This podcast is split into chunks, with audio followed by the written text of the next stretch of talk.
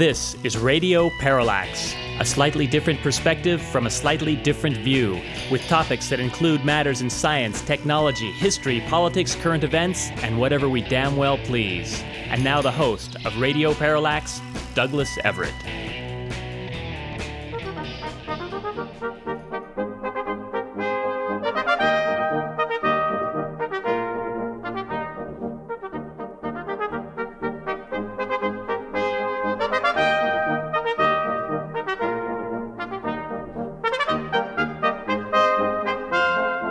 Well, we thought the strains of Dixie might be appropriate for today's program because, well, Election Day might just represent the South rising again. We are, and we must confess, recording this program on Election Day, and thus will not be able to have any sort of comprehensive analysis. I'll have to wait till next week. But another reason that Dixie might be appropriate is that it seems pretty clear at this point that we have on our hands a 21st century of Union General Robert McClellan. McClellan was, in fact, the 1864 Democratic nominee for the presidency.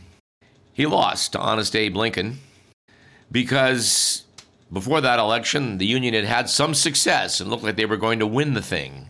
When McClellan, of course, had been in charge of the Union Army, the Confederates did astoundingly well. This was largely due to the fact that McClellan's legendary timidity caused him to not press attacks even when he had a 10 to 1 advantage. McClellan's inability to press the advantage which he possessed militarily caused President Lincoln to, in frustration, ask him once if he could borrow the Union Army since McClellan didn't seem to want to be using it much. I'm paraphrasing that.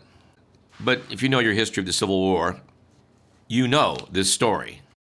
The initial successes of the Confederacy were in no small part due to the incompetence of Robert McClellan. And here in the 21st century, we've reached a point where elections are taking place, the midterm elections, and yet Donald J. Trump remains unindicted.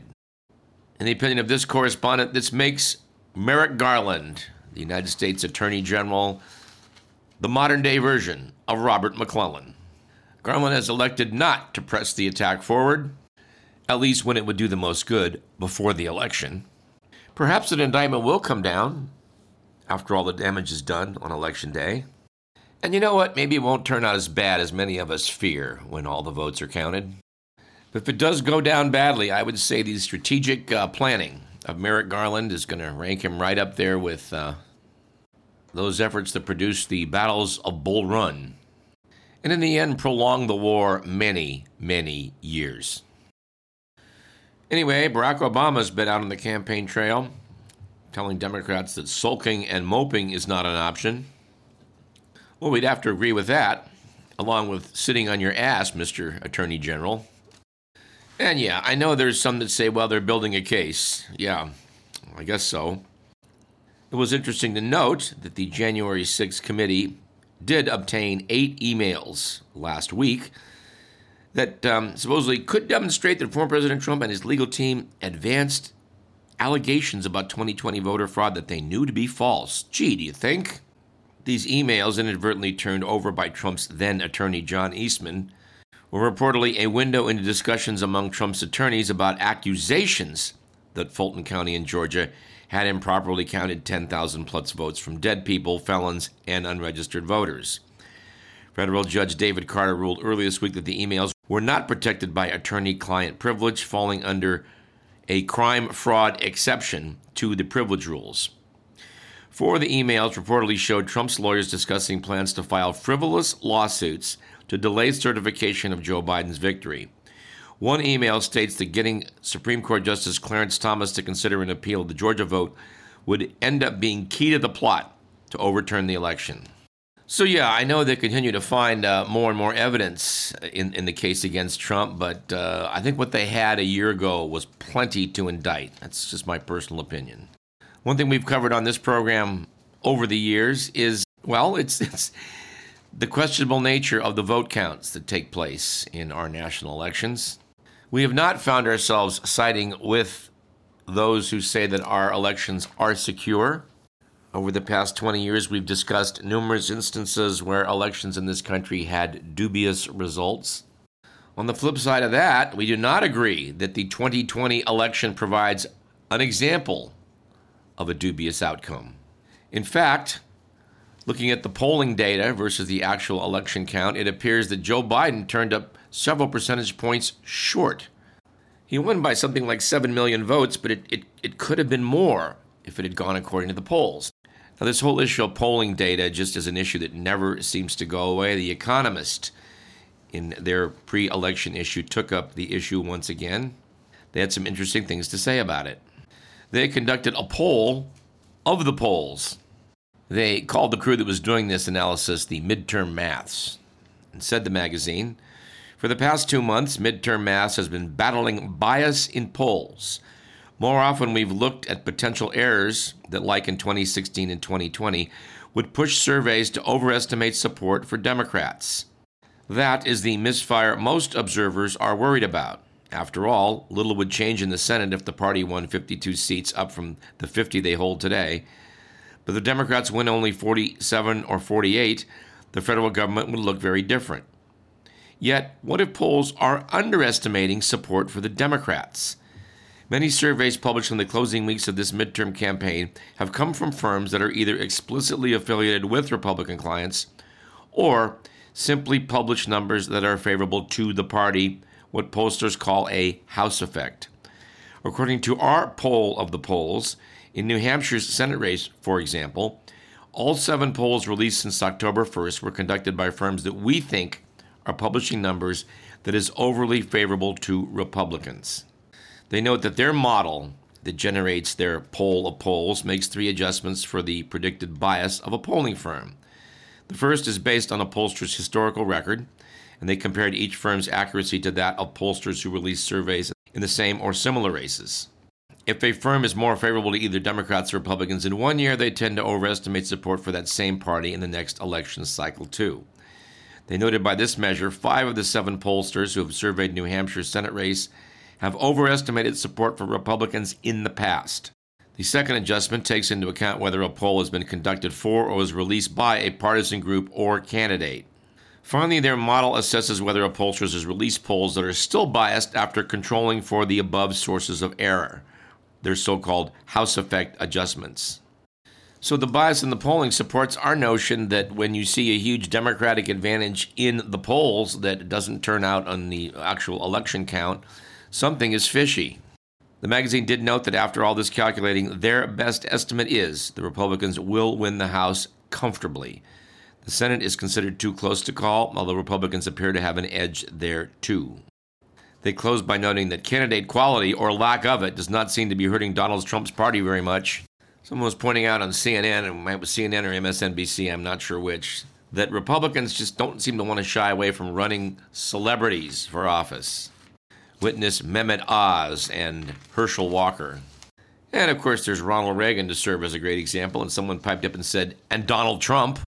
And come to think of it, didn't we elect Arnold Schwarzenegger governor here in California not too long ago? Yeah, that's right. Anyway, it does appear that as voting is well underway, Republicans are optimistic.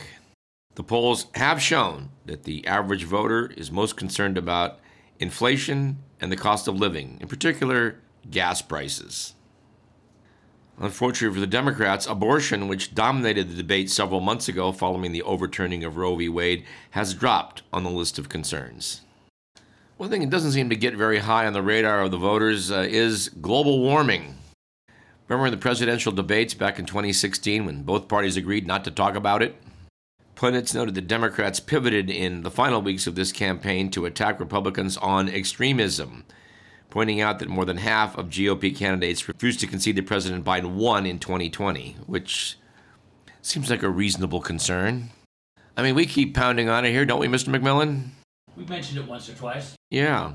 Barack Obama's been touring the country urging fellow Democrats to abandon cultural wedge issues, implying the party's just a little bit too woke.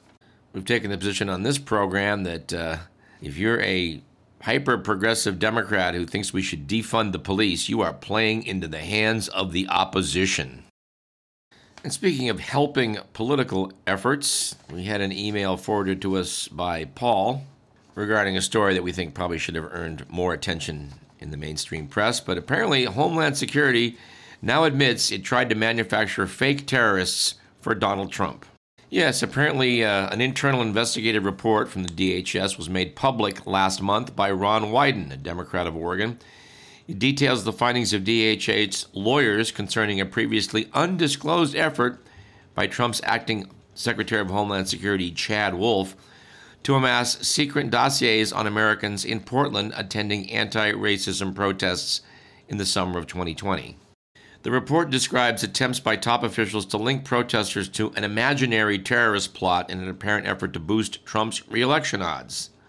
This raises concerns about the ability of a sitting president to co opt billions of dollars worth of domestic intelligence assets for their own political purposes.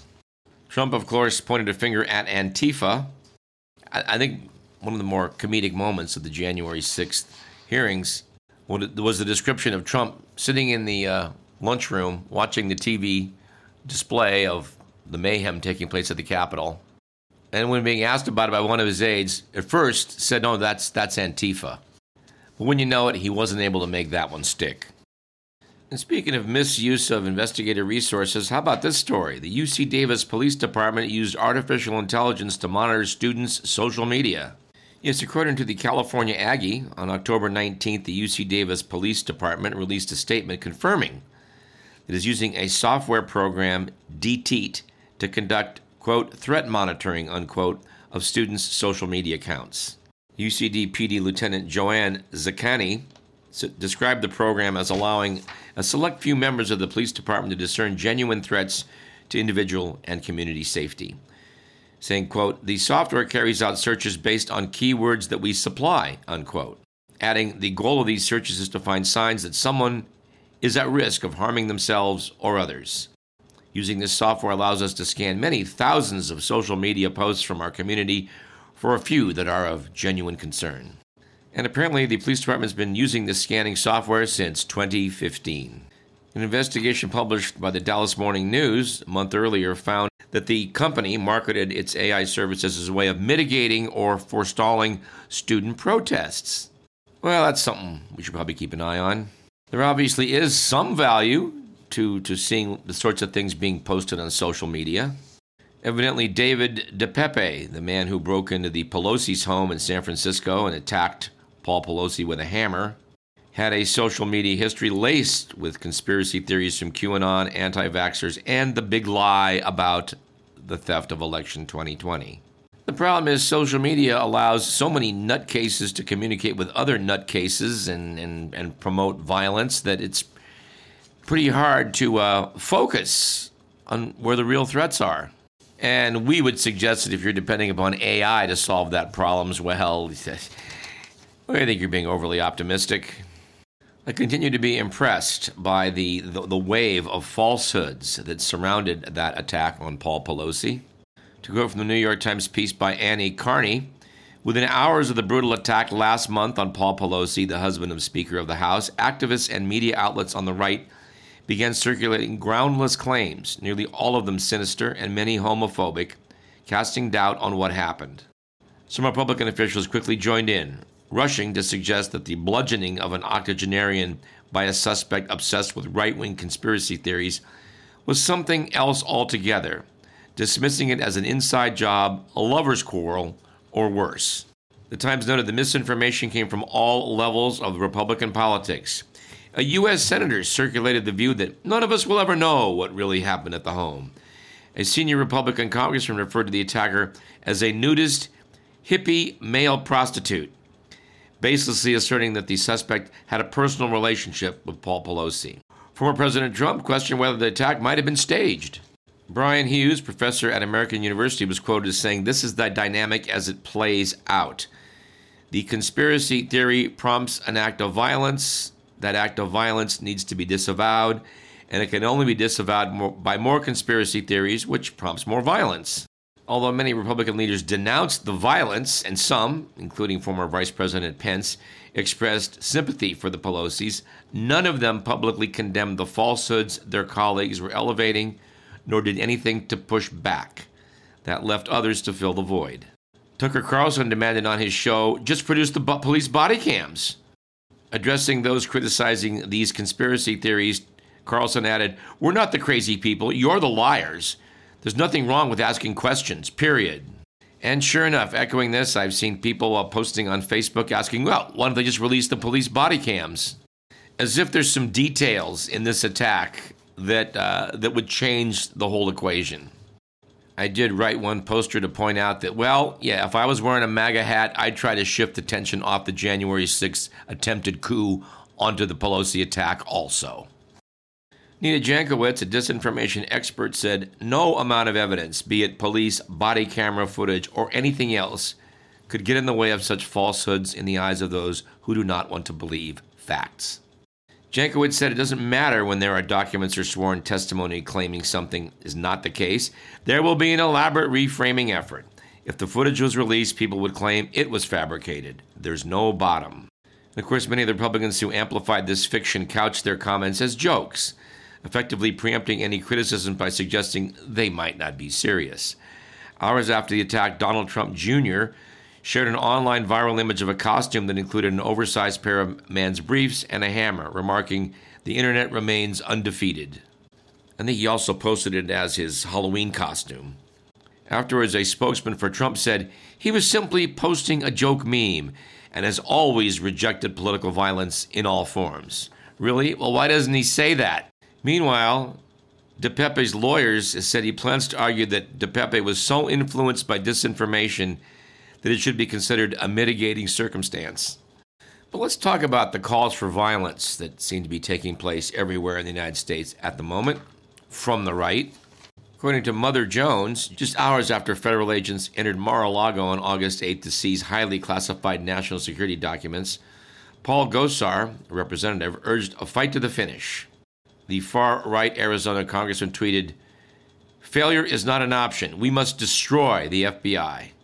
Three days later, an Ohio man named Ricky Shiffer donned tactical gear, armed himself with an AR 15, and went to the FBI field office in Cincinnati. After failing to breach the facility, he fled and later died in a shootout with law enforcement. Shiffer was a frequent user of Trump's Truth Social site where the ex president has kept up steady attacks on political opponents and the Justice Department and FBI. Shiffer had posted about imminent violence, telling fellow Trump supporters to be ready to jump into civil war. People, this is it, Shiffer wrote shortly before the Mar a Lago news broke. He then called for stocking up at gun stores with, quote, whatever you need to be ready for combat, unquote. He also said patriots are heading to Palm Beach and should kill any federal agents who try to stop them. Yes, we've come a long way from President George H.W. Bush uh, renouncing the NRA for disparaging federal agents as, quote, jackbooted thugs, unquote. Republican senators now wield such rhetoric. Ted Cruz warned, stop Biden's shadow army of 87,000 IRS agents. Senator Chuck Grassley insinuated that an IRS strike force could show up with assault weapons ready to shoot some small business person in Iowa. In the wake of Mar a Lago, Senator Lindsey Graham conjured a specter of civil unrest. If there's a prosecution of Donald Trump for mishandling classified information, he said on Fox, there'll be riots in the streets. Trump posted Graham segments on Truth Social soon afterwards. Then we have Florida Governor Ron DeSantis. He's mimicking Trump's playbook as he eyes a White House run. In a late August speech, DeSantis evoked violence against a figure despised by the right, Anthony Fauci. DeSantis told the roaring crowd, I'm just sick of seeing him. Someone needs to grab that little elf and chuck him across the Potomac. Now, of course, Trump routinely demonized adversaries as sick, creepy, nasty, and disgusting. GOP lawmakers, including Lauren Boebert and Matt Gaetz, have followed suit. And that's especially concerning, notes Mother Jones. Research led by psychologist David Matsumoto shows that anger, combined with contempt and disgust, produces a potent hatred that increases the likelihood of violence. The Europeans are looking at this uh, nervously. Johanna Saul, writing in the Frankfurter Rundschau, said that in the five years since Trump was elected, the number of threats against members of Congress shot up more than tenfold. Yet, Fox News, the cable outlet that operates as a propaganda arm for MAGA Republicans, is presenting the Pelosi attack as just another crime. Their pundit, Jesse Watters, actually said on the air that People are being hit with hammers every day. And that's thanks to a crime wave that he blamed on Democrats. Andrew Buncombe, writing in The Independent in the UK, said America's always been shockingly violent. Four of its 46 presidents have been assassinated, compared with one British prime minister. And of course, if Squeaky Fromme knew how to handle a pistol, or John Hinckley had a bigger gun, the total might be six. But the Independent noted that it, it feels worse now. It's a moment when the debate is so toxic the Americans cannot even agree if the people who attacked the Capitol on January 6th are heroes or seditionists. Well, we can answer that one. They're seditionists. But yes, we acknowledge there's some who think they're heroes. Buncombe added, Few other Western countries have politicians who encourage their supporters to chant and boo and to call, lock her up. We did express some optimism last week that the elections down in Brazil gave us some cause for optimism. On the other hand, Bolsonaro has not yet acknowledged the victory of Lula da Silva, and he may well try to disrupt Lula's January 1st inauguration. We'll have to keep an eye on Brazil. We probably should keep an eye on Israel as well. Some news over there balancing off uh, the good news from Brazil is the fact that the Israelis have yet again elected Benjamin Netanyahu as their prime minister. In their fifth election in the last four years, Netanyahu managed to cling to power even though he's under indictment for corruption. Of course, I guess the difference between Israel and America, at least Netanyahu is under indictment for corruption. Of course, he still wins. And in fact, his new coalition is going to be the most right wing of all, with the ultra right religious Zionist Party doubling its presence from seven seats in the last election to an unprecedented 15. Yikes. I got about six minutes left, and I want to cite the fantastic article in the New York Times Magazine by Jim Rutenberg titled The Untold Story of Russiagate and the Road to War in Ukraine. The subheadline is Russia's meddling in Trump era politics was more directly connected to the current war than previously understood. This is an epic article. We need to go over it in some detail. We won't have time to do it justice today because I'm determined to take a break in the second half of today's program and talk about something else other than politics. We think Tim Rutenberg deserves all the credit in the world for this piece of reporting, although I would say that so much of what appears in this article has been reported previously on this program through the good works of Stephen J. Harper. His investigation into the connection between the Trump campaign and Russia has been absolutely comprehensive. Mr. Rutenberg, however, has added some dimensions to the tale that are pretty hair raising. Now, we know we're planning to bring Stephen Harper back onto the program. Maybe the best way to handle this would be to have him comment on some of the details that are in this piece which Mr. Harper had not previously outlined. Rutenberg has strung together in a very clear way what happened in Ukraine politically, how that tied into Putin and the Russian oligarchs in Ukraine, and the Trump campaign through Paul Manafort and others. The claim has been made by the Trump team that if Trump was still president, the war in Ukraine would not have happened. In a way, that might be true because Putin would have been able perhaps to have attained his goals without having to go to war. Anyway, it's a hell of a story. We're not going to be able to get to it today. Let's instead close with one of the most alarming things we're going to talk about in this entire segment. We reached out to Barton Gellman for his excellent. We reached out to Barton Gellman a few weeks ago to see if he would, might be brought onto this program to talk about his book Dark Mirror and the Frontline Special, which he was prominently featured in back in 2014 on spying of Americans by the NSA and others. His publicity person told us that he was not doing interviews at the moment. I guess that might be because he was writing an article over the Atlantic we need to talk about. Mr. Gellman is now saying in an article in the Atlantic that eventually Republicans will leave themselves little choice but to impeach Joe Biden. If they win control of the House, they're going to impeach Joe Biden. The ramp up will start with exhaustive investigations into Hunter Biden's high paying foreign jobs as Fox News whips up the outrage, the pressure from the MAGA base will build. Said Gellman, a recent poll found that 68% of Americans already believe Biden should be impeached. And thwarting those expectations would be dangerous for Kevin McCarthy, who needs MAGA support to become Speaker of the House. What charge will Republicans come up with? It could be related to Hunter, although that will require showing that Joe played an active role in his son's foreign work, or was paid himself. The GOP might claim Biden failed to enforce immigration laws or come up with some other high crime and misdemeanor. Some Republicans admit the details won't even matter.